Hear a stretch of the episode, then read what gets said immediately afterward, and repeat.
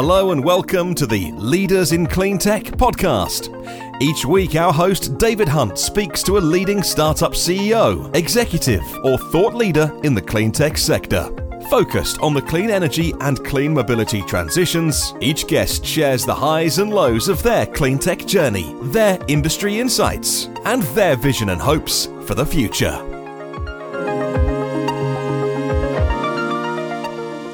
Hello, I'm David Hunt, CEO and founder of Hyperion Executive Search and your host for the in Clean Tech podcast. I hope you're all well and have managed a little downtime over the summer period and are feeling revitalised and energetic for the second half of the year. A year in which, of course, we've had the dire warnings from the IPCC, which even the uh, hardest uh, climate skeptics must find difficult to ignore. And COP26 is just around the corner. There's so much still to be done, of course. For my part, I'm proud to work with and shine the light on people and organisations that are making a difference, both through the team at Hyperion and through this podcast. This week, my guest is Mark Futyan, CEO of Anesco. Anesco is a market leader in renewable energy, managing the development, design, construction, maintenance, and market optimization of renewable energy, energy storage, and energy efficiency projects and assets. The company has actually constructed more than 100 solar farms, while its O&M service is, uh, is monitoring more than 24,000 sites. Prior to Anesco, Mark worked for Centrica, Interconnector UK, Booz Allen, and Air Products. Mark held a number of roles, uh, executive roles at Centrica, which included running the international power generation and storage portfolio. He holds a chemical engineering degree from Cambridge and an MBA from Columbia Business School. Mark is married with three children, enjoys cycling and mountaineering, and has a fantastic career behind him and a lot of opportunities and a lot still to be done ahead. I hope you enjoyed the episode. Hello, afternoon, and uh, welcome to Leaders in Clean Tech podcast, Mark. It's a pleasure to have you with us. Well, thanks, David. Thanks for inviting me on. It's a pleasure to be here. Good. Now, in the introduction, I gave quite a, an overview of uh, Anesco, and uh, I certainly want to dig a lot deeper into what the company does and, and how you've managed change since taking over as CEO back in uh, early 2020. Uh, but before that, can you share a little bit of your backstory, your career, and how you came to be the CEO of Anesco? Sure. Um, well, I grew up in North Wales, which, uh, as, as, if you know the area, it's a beautiful place, and, and it has two two uh, um, t- main industries. So it's got, it's got tourism, um, obviously, but also it's a big sense of uh, power generation. So right. the, the, the, mountains lend themselves quite well to hydro, and the remote. There's a couple of nuclear power stations because of its remote place. And so really, the, those were the two op- options for me that were local and inspiring. And, and, it was power generation I chose, and most of my career has followed that that track ever since. I actually trained as a chemical engineer. That's how I started okay. off. Um, and got into the conventional energy business working in gas transport and, uh, and, and, gas power stations. Um, but then I went to the US for a couple of years to study for my MBA. And that was in the 2000s where the world was really waking up to the climate challenge um, mm-hmm. um, and the evidence was starting to get irrefutable. And during that time, I got involved in a concentrated solar power startup. Okay. Um, so that was my kind of first taste of renewables. And I think from that point on, the, the, the, there's been no turning back. I came back to the UK got a job with Centrica, who at the time were being really innovative. Um, I joined to run a carbon capture and storage project. Okay. Um, they were also running um, some some big offshore wind programs, getting into onshore wind, and so uh, during my time there, actually lots of different things, but got involved along the way in just about every power technology there is. So across gas power stations, CCS, onshore wind, offshore wind, energy storage, gas peakers uh, and nuclear. I was also involved in the nuclear joint venture with EDF. Right. So um, got involved in lots of different things, um, and it was really distributed energy was coming of age towards the end, and that then led to Anesco. So the Anesco opportunity came up, and it really excited me because it was a chance to. Um, to be part of a, an agile organisation that could really make a difference. I'd, I'd, worked for kind of a big corporate for a long time, mm-hmm. and the idea of getting into um, some, a, a, group that you can get your arms around and really make a difference to really appealed. And of course, it was beautifully positioned for the upcoming wave of investment in solar and storage. So that's why I joined. Okay.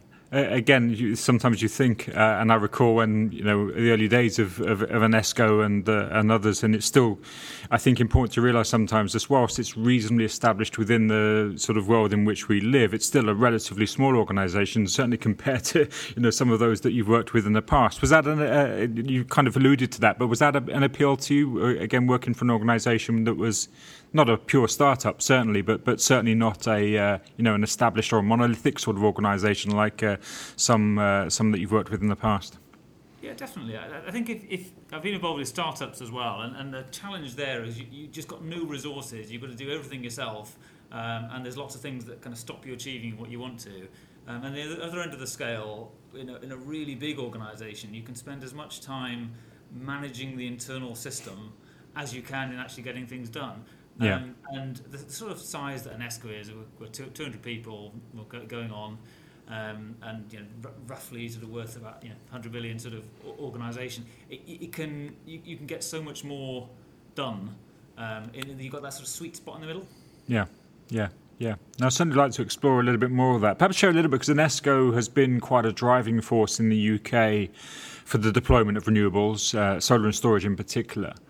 Um, and again, just for the audience, perhaps you could share a little bit of the history because you obviously came in, you and a founder, you've come in, and there's been quite a lot of transition during that period of time. Mm. So perhaps you can share a little bit of the, the history of the company and, and, and what the offering was at the point at which you joined the organisation.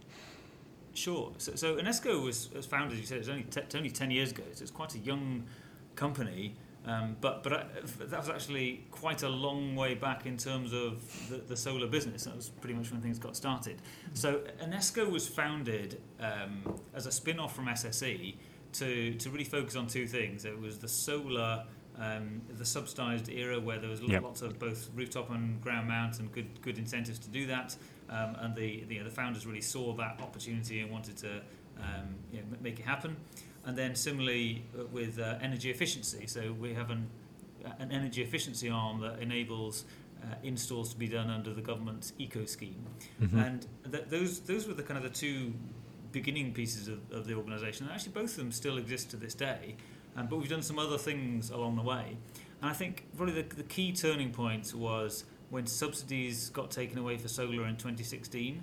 The, the business had to change its strategy, and a lot of our competitors went off overseas. Mm. But what Anesco chose to do was to branch out into battery storage. Um, and that's quite a brave thing to do because at that point the market was very young. It wasn't wasn't proven. It was very yeah. hard to make money out of it. um, and that was, but, but Anesco did a really good job of pioneering that technology. Um, and then, uh, and sort of towards the end of that, I suppose that was when when I joined uh, where where solar had sort of dipped off because the, the subsidies are gone. We were trying to make battery storage work, but but only had sort of limited scale and success. Um, and so it was you know time for a refresh. I think the, the, other thing I should mention is that Anesco tried a lot of different things. So they, they tried scale wise, they were doing everything from residential right up to grid scale. Yeah. Um, and and so there was a bit of a you know one of the challenges when I started was where do we focus.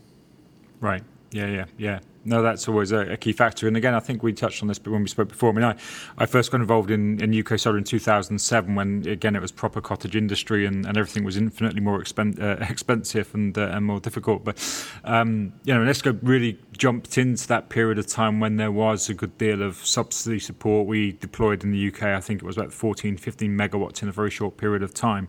And uh, clearly the subsidies played a, a significant part in that. And Anesco clearly took advantage of that. And I think that's one thing that perhaps um, from somebody involved in the sector, but but slightly from outside, saw that perhaps the company had a uh, a reputation for one which was focused on the financials, which in itself clearly isn't a bad thing, more so than the mission. But in, in what I've seen more recently, and I don't know whether it's just since you joined or why you joined, but there seems to be a bit more of the mission as well as the financials that are important to the organisation. Yeah, I think it's, it's often it's, it's a necessity when you're you're starting up, and you're building a business from the ground you've got to be really focused on um, you know satisfying the, the, the, the, investor backers that you've got and yep. achieving um, you know, specific milestones and targets and returns. Um, and you know I have absolute admiration for my predecessors for the for the business that they created. It's a uh, Anesco is, is, a, is, a, is, a, is a great business that's, that's um, got deep capability in some key markets. They're all just about to take off. Yeah. Um, but but we're we're also about to grow in scale significantly. So um, just sort of finishing off on what I was saying earlier about about the choices that we had. You know, the, the Yeah. choices that we've made are that we're going to we've, we've really rebuilt our solar pipeline again. So we've now got um, you know, a gigawatt and a half of solar projects that are coming up through that pipeline. We've been working on for um, you know the last 18 months, so they're all sort of ready to go. We're, we- we've kind of kept the battery storage going, and that's great because now it's coming of age, and every, everybody needs that. Um, and we've also built a, a, a- true end-to-end service so that we can, when we develop projects, we can deliver everything that follows. So we can we can build those projects for our investors. We can um, we, we can maintain them for their lives, and now we can also trade them in the market. We optimize them. Right. That's a new piece to the puzzle that we added. So so that's the the, the strategy we've got, direction that we're going. Um, I, th- I think on your point about uh, mission um, and value, I, I just think that's that's so important, particularly as you get to that bigger scale of an organisation where um, you know th- there's there's more people involved, and everyone really needs to understand their their role in it. Yeah. And also the with all the activity in the industry, um, it- looking after our people and is just just so important. And so, I think one of the things that we focused on is is really understanding what is it that makes Anesco special. Why do people want to be here? And that's important both for our, our partners and investors, but also our people.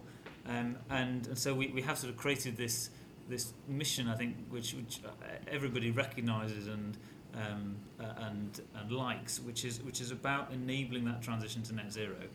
I I think it's it was almost a sort of um, a shame that we weren't celebrating that before because it's what the company's all about. Yeah. Having having come from a company before that was doing great things, but was was involved in in lots of different from retail to conventional energy to but whereas Anesco is 100% about decarbonisation and and the transition to net zero. So that's solar power generating low carbon power, battery storage, balancing the grid to enable those things, energy efficiency, pulling down the amount of impact we have in our homes and how we emit. And so every single person in the organisation is connected to that. Um, and I think that just brings real purpose and meaning to, to work, and it, and it certainly gets me out of bed in the morning. It's, it's, it's definitely a, an important thing for us now. Yeah, yeah, yeah, absolutely. One thing that's I think interesting is clearly you you've obviously had executive roles with a lot of responsibility and and, and, and probably sizable P and L uh, previously, but jumping into I as I understand your first CEO role, how, how was how was that? And again, I'm, I'm always reluctant to, almost to talk about COVID because it's kind of boring in some respects. But you can't talk about change without talking about COVID because it's clearly been massively disruptive in a work context. So, how have you found that transition to being a CEO, and, and what were some of those early challenges, not least of which you kind of joined just that, you know, either the perfect or the least perfect time, depending how you look at it. Yeah, I guess I got a, a double whammy because I was, I was making quite a transition into the CEO post, A- and also we had COVID uh, land a month later after I, I started. Um, so, so the first point, a, a lot of people said, "Oh, you know, no, that's going to be it's going to be a challenge." Sort of move, you, you, people who work well in corporates, it's a very different skill set running a um, a, a, private equity-backed SME, and uh, you know, will, will, will, will I sink or swim?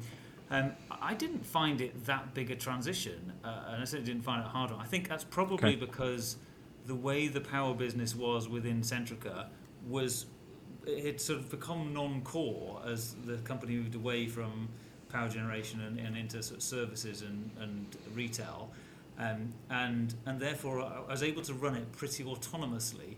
So in some ways, it, it, it felt felt the same. I could build the team in the same way. Uh, I was just released from some of the the you know the constraints of having to keep lots of central functions and audit teams and all of that sort Yeah. of thing um, satisfied as, as you would in, in any you know large PLC. So so yeah, I I um I, I've sort of professionally I found I was able to do the job effectively. But I think um, more importantly, personally, I just found it so much more rewarding and fulfilling. Yeah. Um, I remember asking my HR director um, on my, my probably my first week. Oh, I think there's some changes that we need to make, and what approvals do I need to, to do this? approvals? Just, do it. You know, and that, that was just uh, so so liberating. Um, so that that was the you know the the transition side of things. But Of course, as you mentioned, um, I, I started in February, and then COVID came along in March, and I, I, don't- think many of us saw it coming. Um, it sort of you know ca- came so fast and came out of nowhere. Mhm. Uh, but but in some ways it was um, it was good because it gave a catalyst for for change at a time that we needed some some change. Yeah. Um, and and I was well prepared for it because I've been running an international operation previously, uh, which would been largely done over Teams because right. um, you know video conferencing is the only practical way with cross time zones and all the rest of it. And um, and of course nobody at Anesco had ever come across it before because it was well, we all work in one building. Why would we ever need it? So we, we were quite well prepared. Our IT setup was all there. Um, and yeah, just also overnight, we just, as, as many did, we just we just switched from being based in an office to being based remotely, yeah. and, and carried on our business as it was. And, and, there have been advantages with it as well. It's been we're, yep. we have many many connections with our supply chains and our and our clients, um, and reaching them has, became easier. So for me as an incoming CEO, trying to reach out to lots of my key stakeholders, it was it was quite a, it was it was easier almost having that that um, ability to go hour by hour all around the yeah. world to different people. Yeah, no, there certainly have been, as much as there's clearly tragic circumstances, certainly as much good to, to come from, from the situation. I think what you touched on there is quite probably quite used, having been used to working with or managing or communicating with remote teams. Um, you yourself, at least, were, were used to that. I think that's one of the biggest, uh, you know, adaptations that most companies went through, getting used to the fact that you had to communicate differently. And uh, again, perhaps you can share a few thoughts on how go back to that sense of mission and there was change going on and how do you communicate with what is okay still 200 people isn't centrica but it's still you know, a reasonable body of people? How do you share and to um, maintain that level of culture and communication across the organization when you are now more remote and disparate? Yeah i mean it's you, you can never really beat face to face and i think we, we all we've all missed that and so now now we're able to we do spend more time back in the office. Um, but but I think one thing that has changed from COVID is is that rather than always default to trying to communicate face to face with large groups, so calling town halls, get everybody together. Um, uh, one thing I've, I've realised yeah. is that that that way of communicating misses out large chunks of the organisation. So it misses out all of the field engineers who are out and about, all of the project managers who mm. are on site, um, anyone who's not working that day because they, they, they work part time. Um, and, and actually moving to the, the way that we did things during lockdown, which was um, all hands calls where you get everybody via video conference and, and you record it, uh, or and I, have did monthly know, regular video logs as well, all the way the way through to kind of keep people updated what's happening in the business, right. and obviously the, the kind of the, the smaller group specifics of um, of getting together. So you know, uh, we're actually carrying on that in, in the same way, even though we have the option to do it in person now. The, the other thing that we, we did during that period was we called breakfast clubs.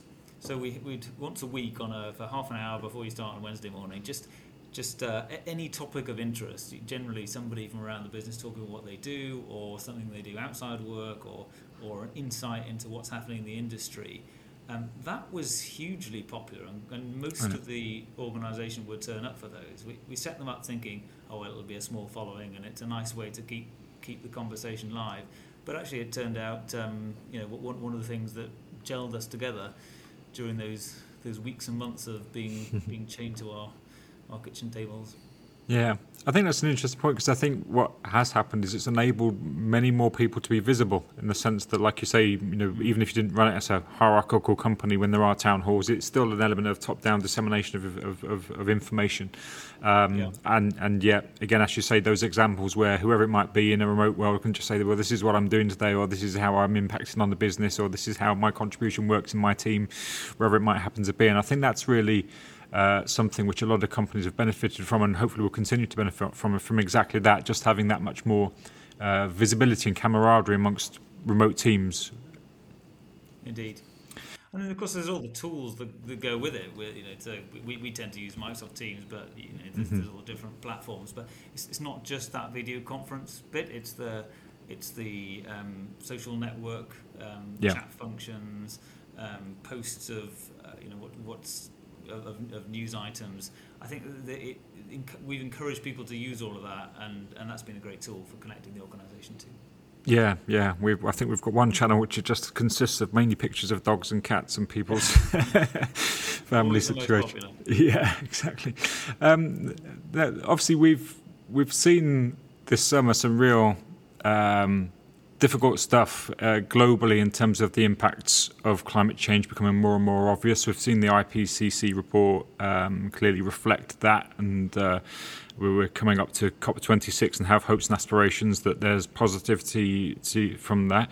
Your company or Anesco, actually, are involved in a, a, good chunk, certainly, of the energy transition. Um, I'm going to move on a little bit to thoughts on mobility shortly, but certainly in terms of the energy transition, you, you cover a lot of the bases there. And what do you see, or how do you see this path to net zero energy in? Society, and it's difficult to look into a crystal ball. But what what areas of technology or what business models and what market sectors do you see coming to the fore in the next few years that are really going to make an impact? Um, yeah, I'll I'll, uh, I'll pick up on that. But just before, before I do, I just want to reflect on the IPCC report which you which you raised there, and, and it, I found it made pretty scary reading. I, mean, I mm. can't claim to have read every every page of it, but just looking through the summary, the the the latest um, you know, projection show that one and a half degrees warming is is now a best case scenario. It's not a just yeah. a, not a central forecast, and you know by 2050 we could be two and a half degrees if we don't really get our act together as a as a global community and start start pulling things down. Um, and it's just not that far off, you know. Come then, you know, my, my, my kids will probably be in the at the peak of their careers, but by then it's too late. So it's down to us, you know, uh, uh, leaders and um, people in their careers in the energy sector and beyond. Um, you and I and everybody listening to this podcast. So I, I just think it's such a crucial topic um, and, and great that we're talking about it and working out what, what the answers may be. Mm. Um, do, you, do you see that as a privilege as much as a challenge? Uh, th- yeah, both. I think mm. um, it's it, it's quite a sort of weighty privilege if it is one. It's it's one that kind of I, I know that in in thirty years, whatever the world really looks like then, um, you know, my my kids will look to me and say, "Why didn't you do more?" Yeah. Uh, so I, I I feel I want to do everything I can. Yeah. So yeah, to, to answer your question on what crystal ball gazing, what what does the future look like?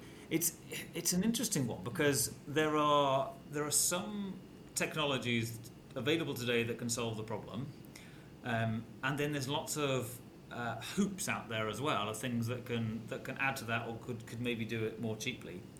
So um, obviously you've got fusion where there's been a few recent breakthroughs. It's pretty exciting. There's, there's, there's, a lot of enthusiasm about hydrogen economy currently. Um, and uh, and then sort of various sort of emerging new energy storage technologies and that sort of thing. Um, but none of them are certain. Yeah. Um, and so, so it's absolutely right. We have to be investing in those. Uh, government should have policies that are supportive of their deployment. But at, at, the end of the day, I think we need a, a, a plan and a design for the system that can work based on what we have on the table today. Uh, and for me, that that backbone is renewable energy in the form of um, solar and wind as the as the kind of two key low carbon power sources. Um, storage to balance out the system yep. um, to deal with the, the, ups and downs of when of weather patterns, um, and then that sort of backbone of the system fueling everything.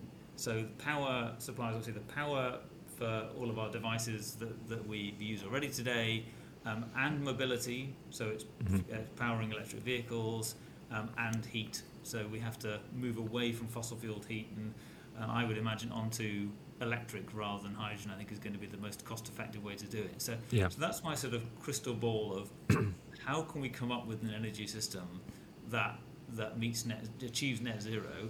I think it's one that is all electric and predominantly wind and solar driven. That's that's sort of how I see things. But at the same time, I hope that there'll be some extra contributors to that that make that journey easier and cheaper.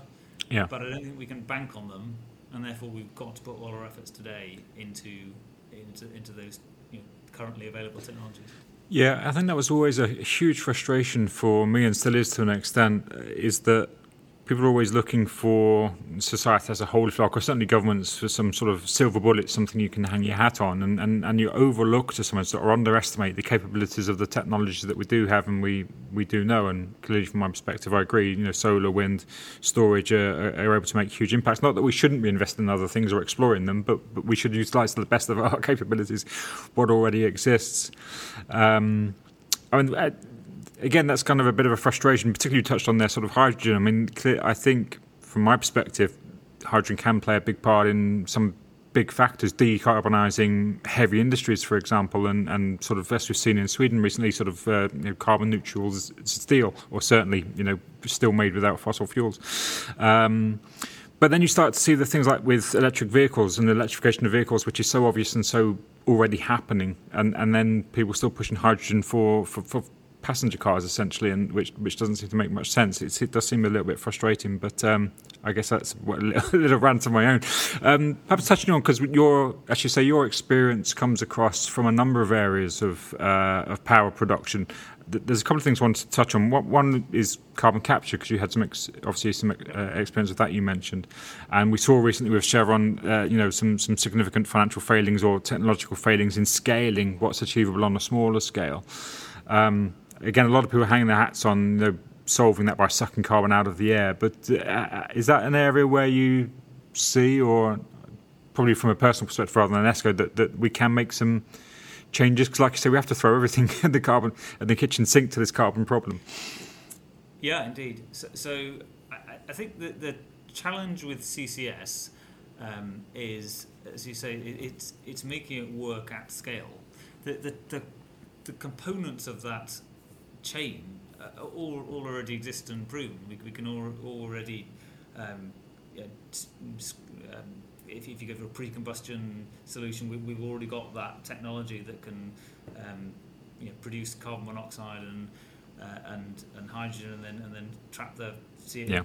turn the CO, carbon monoxide into, into CO2, and, and then we can transport gases in pipelines, and we and we've, we've, we've have some enhanced oil recovery that's enabled us to store it under the sea better. All of those pieces are there. Um, the challenge is is doing it economically and, and joining all the dots together. And, and there have been some good research programs that have enabled that to, to happen at initially pilot scale and, and then building up. But I think, as I've learned from the, the nuclear sector from my time there, when you do a small number of very large projects, the learning curve just just doesn't doesn't yeah. materialize in the same way as it does for modular technologies. So as we've seen with you know, mobile phones or solar panels or, or, or, batteries, as they're produced in, in their millions, there's this and computer chips as well. There's this learning effect that gets, gets cheaper yeah. and cheaper every time. But when you build one gigawatt plant once every ten years, it's, it's difficult to get that. So I think that's that's going to be the big challenge for CCS. Um, I think, but with both CCS and hydrogen, they're both going to have their place because there'll be no, um, you know, there'll be some parts of the energy system that you just can't deal with yeah. in any other way, and so they it doesn't matter how much they cost, you've got to use those technologies to, to get to the parts that other other beers cannot reach. um, but you know the the I, I, I, can't see the cost of them coming down so much that they then undercut the alternatives. Yeah, yeah. No, which reflects back to sort of using the technologies we have as a, as a primary function. And, and on that, there's a couple of things. Um, heat you, you touched on, which we know is a, a big issue, and, and likewise, I'm favourable of, of electrification of heat uh, as and where is possible. Uh, and the other is mobility, which we touched on. From from Anesco's perspective, are there any plans in, uh, to get involved in either of those areas of decarbonisation, mobility or heat? Well, we're already involved in heat because we have an energy efficiency business right. that, that's mainly involved in the in the government's eco scheme. So, so what we do is we, we connect together the uh, the installers who, who, who put in place energy efficiency measures with the um, with, with, the utilities who have an obligation to install so many measures depending on how many customers they have. And so yeah. that we're already involved in that chain. And I think that's one of the, the main programs in in the UK, if not the world, that, that is really driving improvements in energy efficiency and reduction in consumption.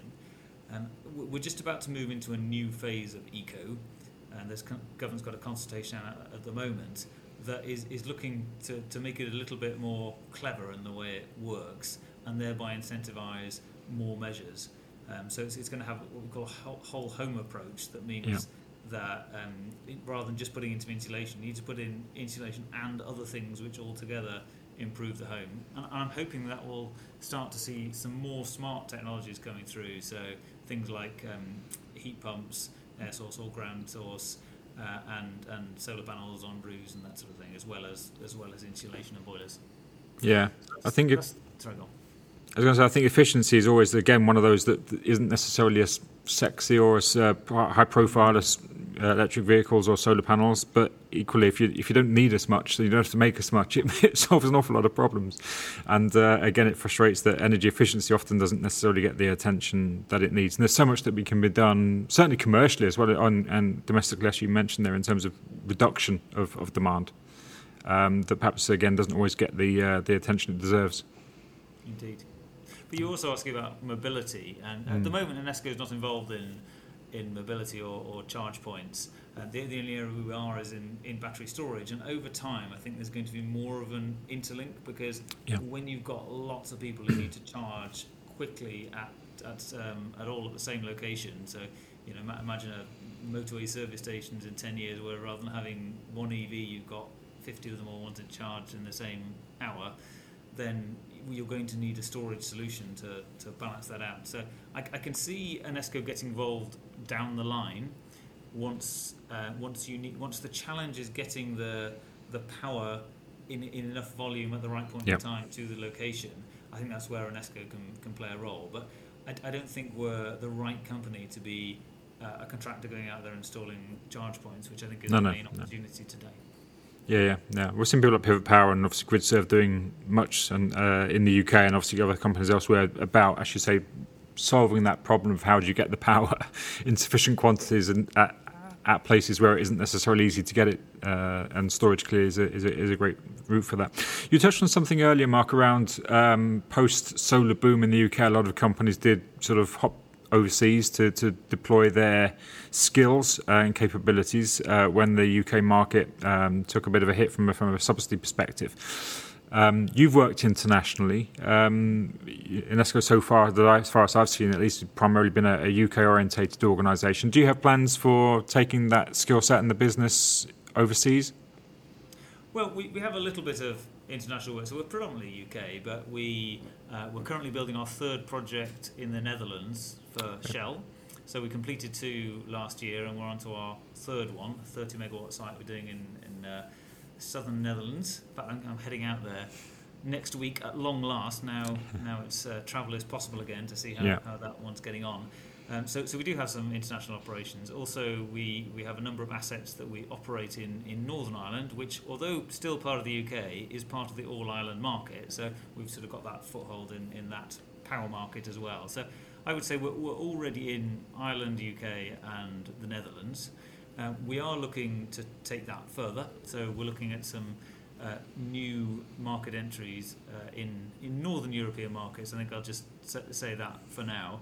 So yeah. yes, we are looking to, to, to go a step further, and that's been successful to date. And, um, and as you may be aware, we recently uh, changed ownership. So we had some new investors who came into the business, and uh, and so we yeah they they and we are are keen to, to grow Anesco faster. Uh, and there's plenty, there's lots of opportunity in the UK, but uh, we do think our model is quite transferable to other markets as well. Yeah, yeah. Yeah, yeah, yeah. And how has that been going back to, I guess, to putting the CEO hat back on again and some of the challenges we talked about, some of the opportunities we talked about in terms of uh, a change of ownership? Um, clearly, that you know often is a is a plus point because there's a, a new impetus and a new drive and a new resource to support that growth. But uh, again, managing and communicating changes. Um, in uh, in, a, in, a, in a backdrop where again change can be uh, seen negatively from an employee perspective if if you know things change dramatically. How has that sort of uh, been from from your perspective of leading that team, welcoming on board new investors, new owners, um, perhaps new mandates, and, and really you know another hopefully a drive rather than a, a stymie of the business. Yeah, we've been very fortunate in how things have worked out and the, and the alignment we have with our new investors. They, they, bought us because they really liked the, the strategy and the business model that Anesco had and wanted us to continue it and to grow it and take it further. Um, so, so, our new investors are um, Axiom, who are a, a, uh, an energy service focused yeah. company, and Ara Partners, a US uh, based private equity firm. And you know, th- those guys are um, fully supportive of, of what we want to do. It's interesting because we, we, there are a number of potential suitors in the process, uh, yeah. and others wanted to take the business in a different direction. They, they liked elements of it and wanted to, to, to, to either integrate with, with a parent or to um, or, or, to ch- change the strategy, keeping some of it and ch- changing the rest. But yeah. as it happens, the successful bidders were the ones who, who liked us just the way we were, yeah. which is great for our team. We've kept our independence, we've, we've maintained direction, it's been very much business as usual. I think that's gone down very well with the, with the staff, um, and that's helped with stability.